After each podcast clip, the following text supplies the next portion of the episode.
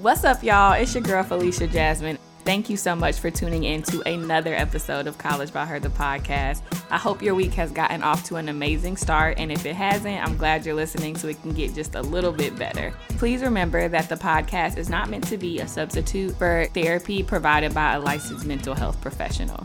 Let's go ahead and get into this week's episode. For this week's mindful moment, I want you to take a second and write a letter to your future self. Write about who you are today. What's going on? How are you feeling? What are some of the dreams you have, goals you have, fears you have? And tuck that letter away and then come back to it at a later time. I feel like this is so powerful and I've done this before and it's just so refreshing when later on you read this letter that you wrote when you were younger, whether it was a month younger, you know, two weeks, whatever. You were younger. And so to hear the things that you have to say and like how you're speaking to your future self, whenever you read the letter again, it just gives you a sense of inspiration and puts things into perspective. So take some time to do that. Write down what's on your mind. Don't write down with the intent of someone else reading it because you already know what your future self needs to hear.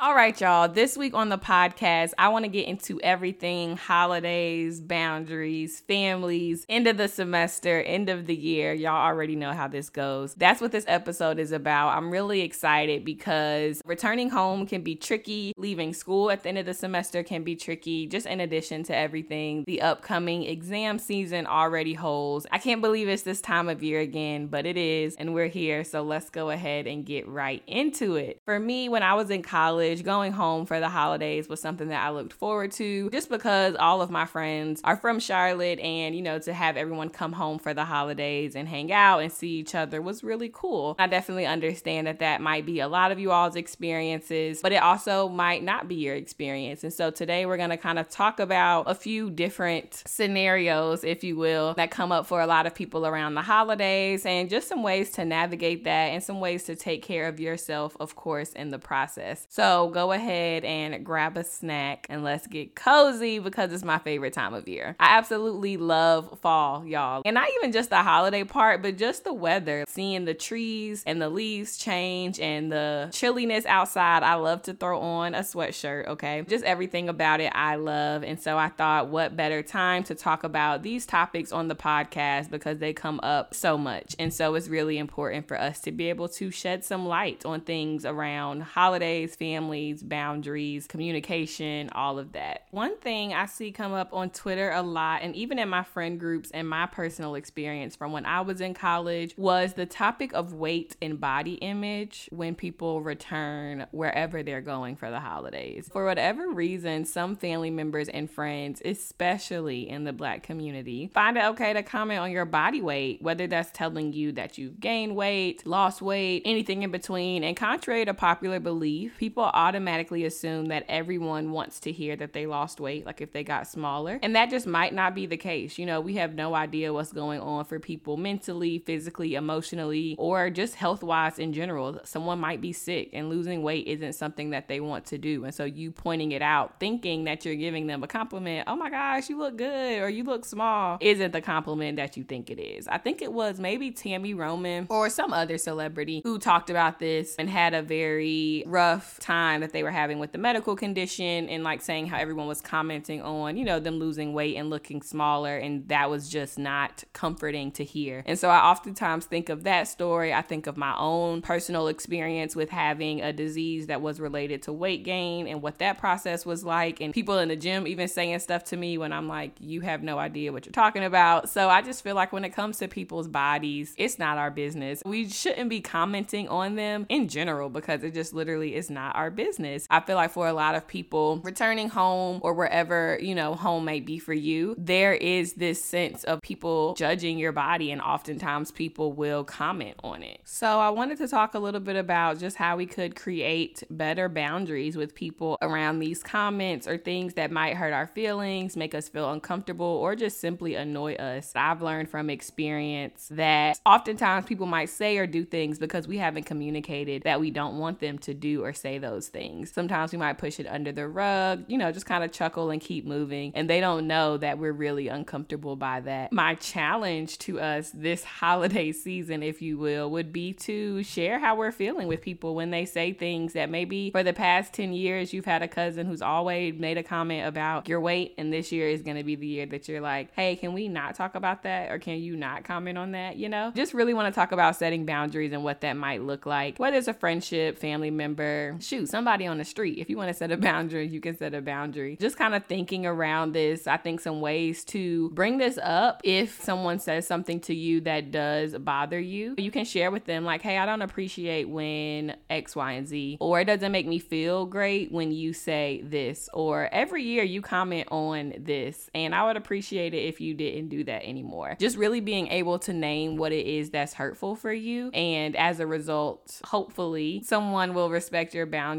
But I think creating them in the first place is a really big deal. And of course, the way you respond to people depends on the context and who you're talking to and all of that. But I just wanted to share some ways in which you might be able to tell others that you're uncomfortable or that something isn't up for discussion. And you can start by just saying, hey, I don't want to talk about that, or this doesn't make me feel good when you ask those type of questions. I will share something that one of my friends says all the time, and it's helped me a lot in terms of sharing how I feel with other people and kind of creating boundaries.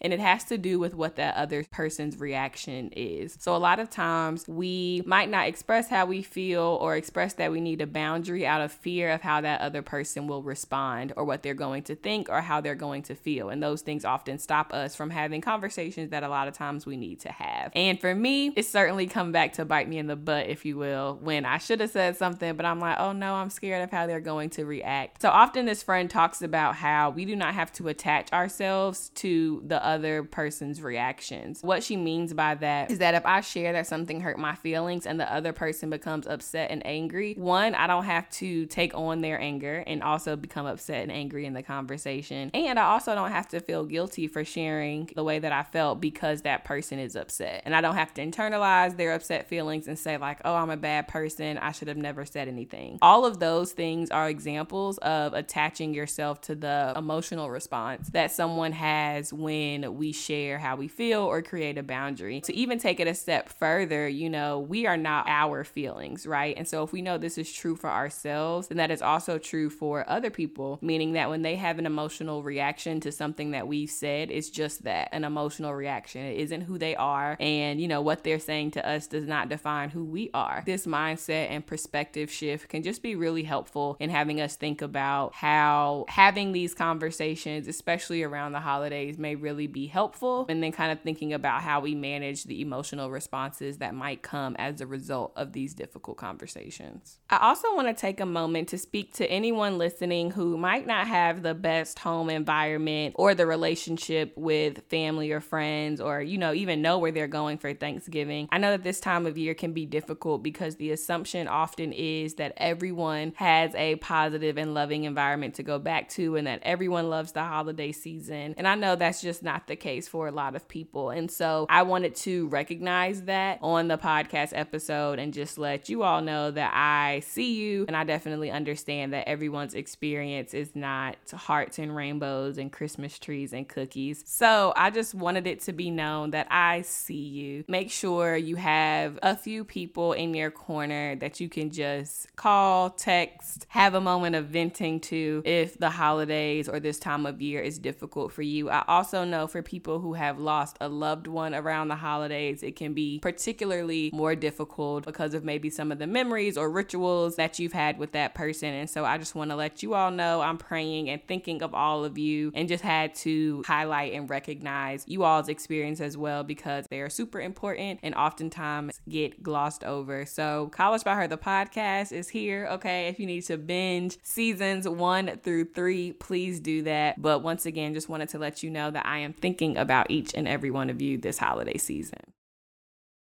This week on the podcast, on one of my favorite segments called Ask Jazz, where y'all write in and ask me a question because I'm Jazz and y'all have questions. Somebody said, I'm excited about going home, but I'm overwhelmed with work and just how I'm going to get everything done. I want to both rest and do work, but it all seems impossible. All right, girl. So, one, thank you so much for writing in. I really do appreciate it when y'all send me questions. So, definitely keep them coming. I remember this experience all too well. Just where Thanksgiving break is situated in the semester, you know, you're happy that you made it and it's this relief, and you want to go home and do absolutely nothing. And once you return, you have exams, you have final papers, final projects, all those things waiting for you. So, I definitely remember that feeling and can understand the pull of wanting to do absolutely absolutely nothing, but knowing that you probably need to do something. One suggestion that I have around that would be time blocking. Time blocking is another phrase essentially for like time management or scheduling things out. And the reason that I think time blocking is so helpful is because it allows you to create pockets of time for things that you want to do so that outside of those pockets of time, you can do other things. And you might be like, girl, what are you talking about? I'll give you an example. Let's say you have a big paper due and you're going to block out out, okay, from 5 to 6:30 this Wednesday I'm going to work on that paper. Having that time set aside is just really helpful because let's say Wednesday morning you're spending time with your family and enjoying them and then you start thinking like, "Oh my gosh, I have this paper due." And you start stressing about this paper. So now you're no longer enjoying the time with your family, right? Because you're thinking about this paper. And so what time blocking does is in that moment you're able to tell yourself, "Okay, I set aside time already for this paper this afternoon. I can think about it then." In. And so it kind of sections off your worry, if that makes sense, into a particular time of the day. So instead of giving yourself the whole day to stress about this paper, you've blocked off 5 to 6:30 and letting that be the time that you're going to dedicate to it and stress about it, cry about it, whatever you need to do, but it's from 5 to 6:30 and not the whole day. I've heard from students how this can be just really helpful for them. It was helpful for me because it just allowed my brain to say, "Okay, right now we're at lunch with your friend. So we're going to enjoy lunch with your friend. We have the time already scheduled later on for that big project, and we can worry about it then, not while we're at lunch. Essentially, time blocking is just putting different things in spots, both mentally and on a calendar, so that you can enjoy the present moment. I really hope that was helpful. That helps me a lot, and I know I had some friends who, in some form or fashion, engaged in time blocking as well throughout the semester and especially over the holiday break so that they could enjoy people that they were around and also do whatever they needed to do academic wise. Hopefully that all made sense. And thank you so much for writing into Ask Jazz. As always, y'all can write in at collegebyher at gmail.com or you can write us on Instagram or Twitter at collegebyher. Make sure you send in those questions and I will answer them on the podcast.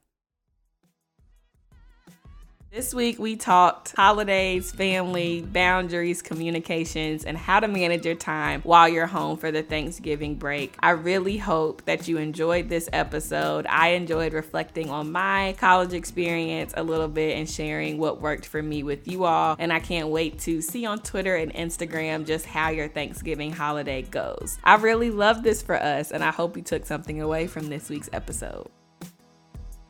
Thank you so much for listening. If you would like to get in contact with us, you can send us an email at collegebyher at gmail.com. And don't forget to follow us on social media at College by Her on both Instagram and Twitter. Please be sure to share this podcast with a friend. They can find it on Apple Podcasts, Google Play, and Spotify. And definitely check us out at collegebyher.com where you can get more information on everything College by Her, as well as buy our mental health guide and any merch that we have. I hope you take good care of yourself yourself this week. And please remember that your college experience is what you make it. And College by Her is here to make sure you're mentally well while doing just that. I'll see y'all on next week's episode.